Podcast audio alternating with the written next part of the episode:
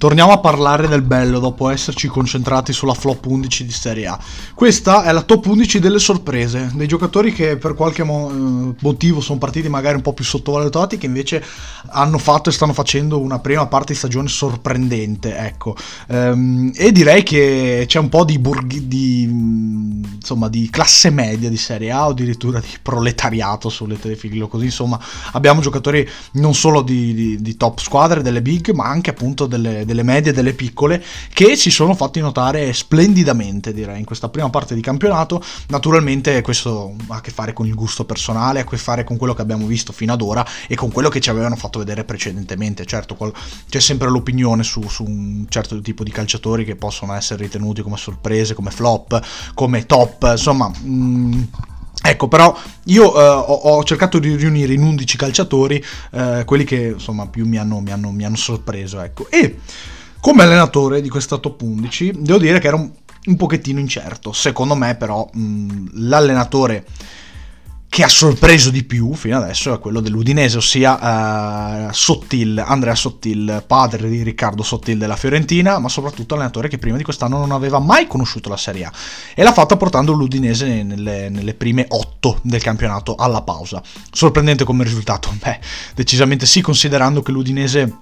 ha battuto delle big, eh, ha giocato a testa altissima per la prima parte di stagione vincendo delle partite anche insperate, la squadra che ha recuperato più punti in situazione di svantaggio e, ehm, ed è riuscita a mettere insieme dei pezzi buoni buoni ehm, a livello qualitativo delle individualità che l'hanno portata ad essere anche in zona Europa per, per un po' di tempo. E Sottil sta facendo il campionato migliore possibile con l'Udinese, l'Udinese chiaramente adesso sta avendo una flessione, ce l'avrà secondo me anche all'inizio del 2022, però credo che eh, abbia i mezzi e le potenzialità proprio per i calciatori che ha e qualcuno lo andremo a vedere anche in questa top 11 di poter fare un campionato più che discreto, più che dignitoso e di avere altri picchi eh, nel corso del, del, 2023. Il portiere di questa squadra è Vladimiro Falcone del Lecce, perché se Lecce ha 15 punti, come spesso si dice per, per le piccole, è merito anche del, del suo portiere, che l'anno scorso ha avuto dei picchi importanti alla Sampdoria, da secondo di Emile Audero, e che adesso è andato via dalla Sampdoria e sta facendo meglio della sua ex squadra perché Lecce si è ritirato su in maniera clamorosa secondo me vincendo le, le ultime due partite eh, contro Sampdoria e contro appunto ehm, Atalanta. Eh, ecco due, due, partite fondamentali vinte dal Lecce ma Falcone aveva fatto meglio quando Lecce perdeva quando Lecce non guadagnava punti soprattutto in casa. Eh, ecco lui, lui, è quel tipo di portiere che eh, abbiamo scoperto proprio in questa prima parte di stagione nel senso che certo ci aveva lasciato delle buone impressioni eh, l'anno passato, però quest'anno la responsabilità era tanta per il Lecce che questi colpi non li ha sbagliati, e carta canta, cioè il Lecce ha una squadra eh, probabilmente da potenzialmente da retrocessione sulla carta con poca esperienza però eh, tutti i calciatori che rendono bene, che, che, stanno rendendo bene grazie anche al lavoro del suo allenatore. Per quanto riguarda il portiere, insomma, ci sono dei, chiaramente dei meriti personali. Falcone eh, si è reso protagonista di, di, di, prime, di 15 giornate da, da, top, da top veramente. Primo difensore, Jaka Bijol dell'Udinese. Secondo me è il difensore rivelazione di questo campionato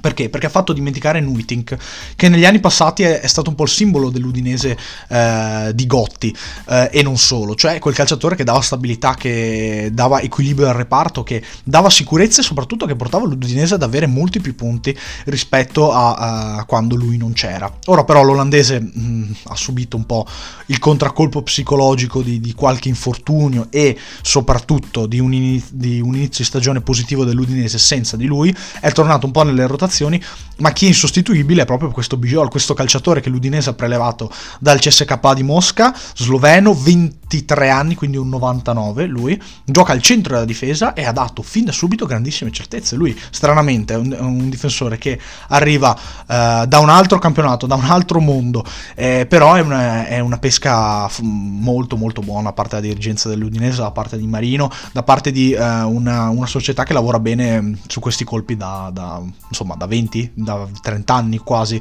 ehm, con, diverse, con, diversi direttori sportivi, con diversi allenatori, la proprietà però è sempre la stessa. E eh, quello che impressiona di Bijol che sia un calciatore che viene da un altro campionato, che non ha mai testato la Serie A,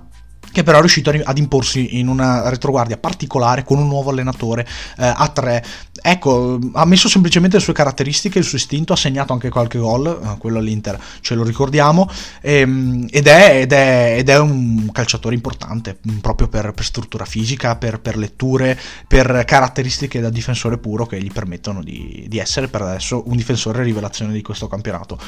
È una sorpresa Alessio Romagnoli? Secondo me in parte sì, nel senso che certamente lui è entrato un po' in quella spirale negativa al Milan di eh, capitano che non fa la differenza, di capitano solo con la fascia ma non nei fatti, di giocatore che poi quando è stato il momento di vincere lo scudetto è stato un pochettino messo da parte, anche per, per demeriti suoi, questo è chiaro, nel senso che nessuno ha voluto male a Romagnoli e al Milan a prescindere, però Romagnoli anche nel miglior momento del Milan non è riuscito a, ad imporsi veramente come un titolare. E questo è un peccato se vogliamo, perché è un giocatore comunque affidabile di 28 anni, che non ha mai fatto confusione, anche nei, nei, momenti di difficoltà, anche quando è stato messo in panchina, non l'abbiamo mai sentito fare dichiarazioni, esprimersi male. È un giocatore che potenzialmente non ha rispettato tutte le aspettative che, che, che, gli si davano all'inizio della sua carriera, nel senso che Romagnoli poteva essere davvero un titolare della nazionale, a questo punto doveva essere un titolare della nazionale, secondo me con la Lazio sta tornando ad essere un calciatore nel giro della, della nazionale azzurra, però è ovvio che eh, la sua dimissione è diversa. Arrivato a parametro zero dalla Lazio, quindi mm, se vogliamo lasciato andare via senza troppi patemi d'animo dal Milan, ora un calciatore importante di una squadra che si giocherà un piazzamento in Champions League e grazie al suo lavoro, grazie alla sua intelligenza e grazie anche al suo cuore che secondo me nell'ambiente Lazio eh, si è scaldato molto di più. Lui tifoso dei biancocelesti da bambino, ha vissuto nel settore giovanile della Roma la sua primissima, eh, la sua primissima fase calcistica, eh, ha debuttato con la Roma, poi la Sampdoria Sampdoria, poi al Milan, insomma, la storia di Romagnoli la conosciamo tutti. A 28 anni probabilmente non doveva essere questo, non doveva, non doveva essere solo questo, ma adesso è un, calcio, è un, difensore affidabile, estremamente affidabile, di una retroguardia che si gioca appunto un, un, piazzamento in Champions League, di una big, e quindi Romagnoli si merita un posto in questa top 11 per essersi rialzato ehm, in questa prima parte di Serie A. Carlos Augusto Mazzocchi, decidete voi il terzo eh, jolly difensivo, nel senso che questi sono calciatori che possono essere, messe, eh, possono essere essere messi nella casella dei difensori. Però sono esterne tutta fascia. Mazzocchi sia a destra che a sinistra è stato estremamente impattante, si è guadagnato anche la nazionale. Carlos Augusto eh, potrebbe diventare un, un, giocatore di Mancini nel caso in cui eh, venisse naturalizzato proprio italiano, lui, lui, brasiliano nel modo di giocare, eh, nel, nel tipo di calciatore che è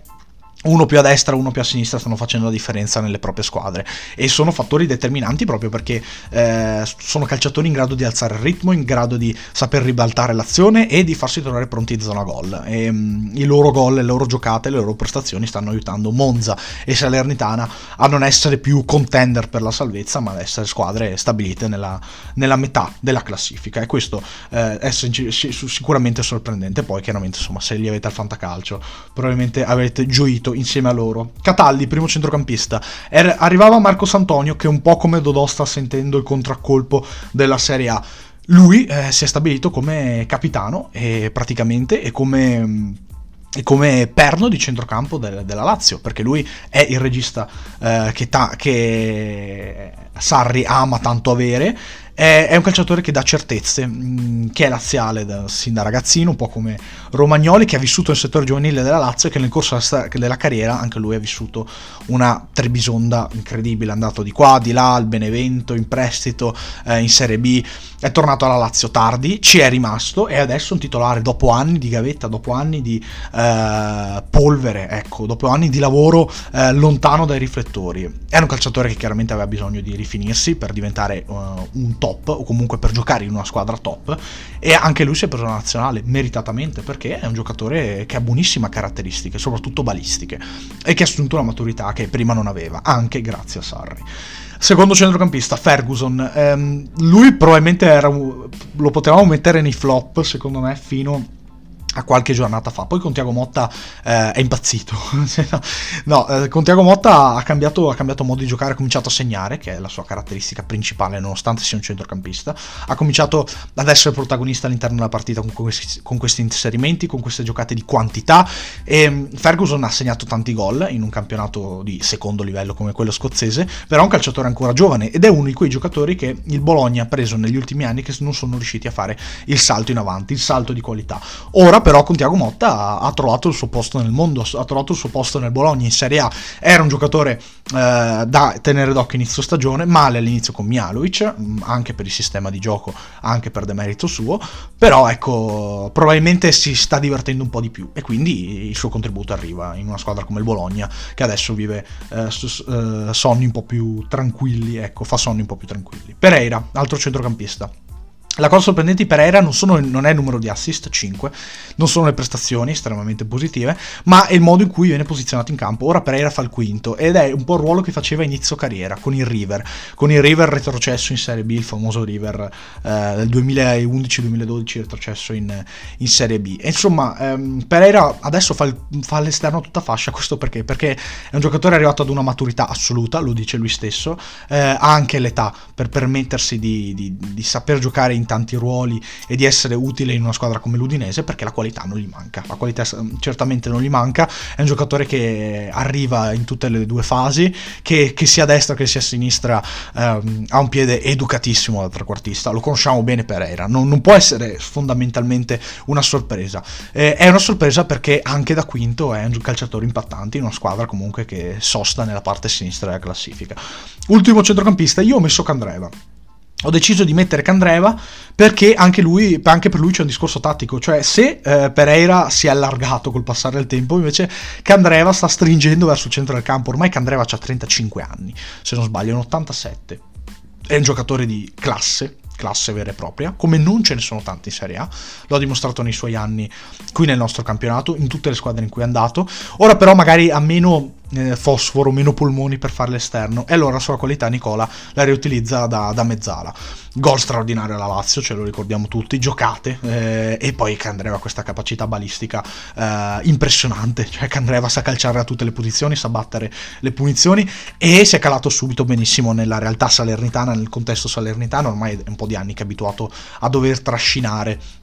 una, una, una, piccola alla salvezza, le sue qualità sono da, da, da squadra media, da squadra eh, di, altro, di, alto livello e di altro livello rispetto a quello della Salernitana. E quindi un giocatore che in questo contesto torna utilissimo, anche perché eh, non dimentichiamoci che Candreva l'anno scorso eh, è stato comunque un giocatore importante per la Sampdoria nella prima parte di stagione, Candreva è forse uno dei giocatori più sottovalutati della nostra Serie A, finché ce l'abbiamo però attenzione godiamocelo, perché eh, è, ormai ci accompagna da anni, ormai ci accompagna da anni, da, da, più di un decennio è lì in Serie A, eh, ha giocato per varie squadre eh, e ha sempre fornito il, il, suo apporto, il suo contributo, magari lontano dai riflettori, ma è un giocatore secondo me indiscutibile Antonio Candreva. Primo attaccante.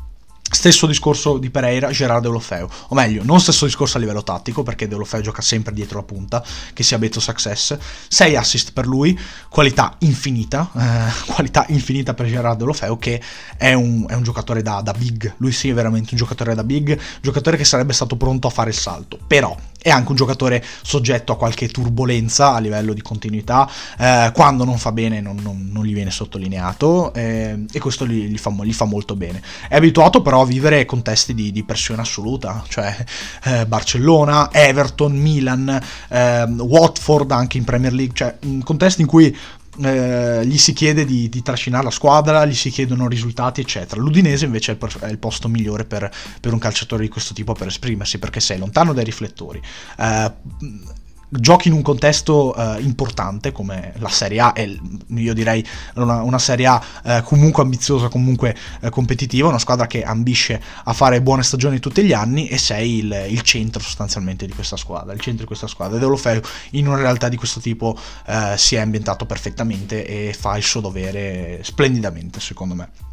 Secondo attaccante, non, abbiamo, non ho messo nessuna punta.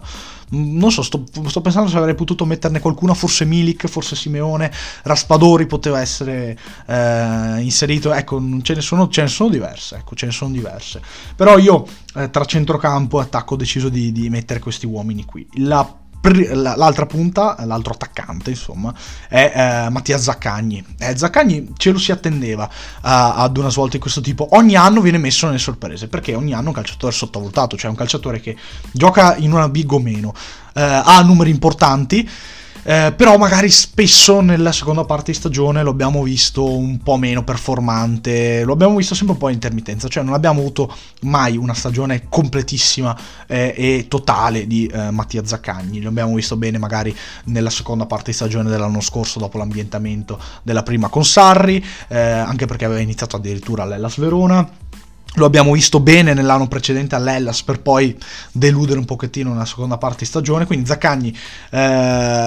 ha dei picchi importanti. Non si è ancora guadagnato la nazionale, secondo me questo è un po' un peccato, anche per certe questioni eh, a livello di eh, rapporti all'interno del, del, gruppo che non favoriscono certamente eh, suo, le sue performance in campo. Ma insomma, Zaccagni è perfetto per, per questo ruolo di Sari. Probabilmente è uno dei calciatori più importanti della Lazio, forse addirittura più di immobili in questo momento, soprattutto più dell'immobile che, eh, che, abbiamo visto nelle ultime settimane e quindi che non abbiamo visto nelle ultime settimane. Zaccagni ha sostituito immobile a livello di mh, mm, attacco alla profondità, a livello di gol, di assist, di, di azioni create e finalizzate. E, ed è il, uno dei punti fondamentali di questa Lazio, quindi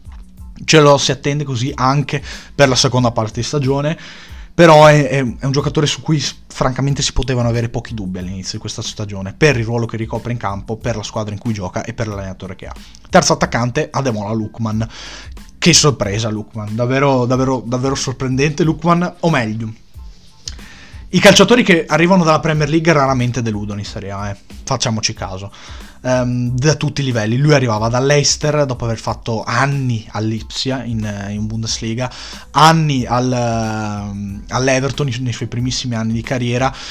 contesti comunque probanti, eh, importanti, diversi da quelli dell'Atalanta, però eh, in un contesto come l'Atalanta, quando è stato messo da titolare, poi non c'è uscito più. Segna anche su rigore, partecipa alla manovra, è un calciatore di guizzi. Chiaramente, attenzione, Lukman ha fatto bene, continuerà secondo me a far bene, non ci si può aspettare che sia un calciatore sul livello Papu Gomez, tanto per intenderci. È, è un calciatore da livello importante di un Atalanta che proverà a giocarsi fino all'ultimo un piazzamento europeo europeo e secondo me ha buone chance di, eh, di riuscirci, anche perché l'Atalanta uh, è un po' calata uh, da, nelle ultime partite, dal Napoli in poi, cioè tre sconfitte di fila comunque pesano, ecco questo sì, però ecco um, l'Atalanta non sarà mai devastante come quella del 19-20, del 18-19 per intenderci, quella che è arrivata terza, seconda, eccetera,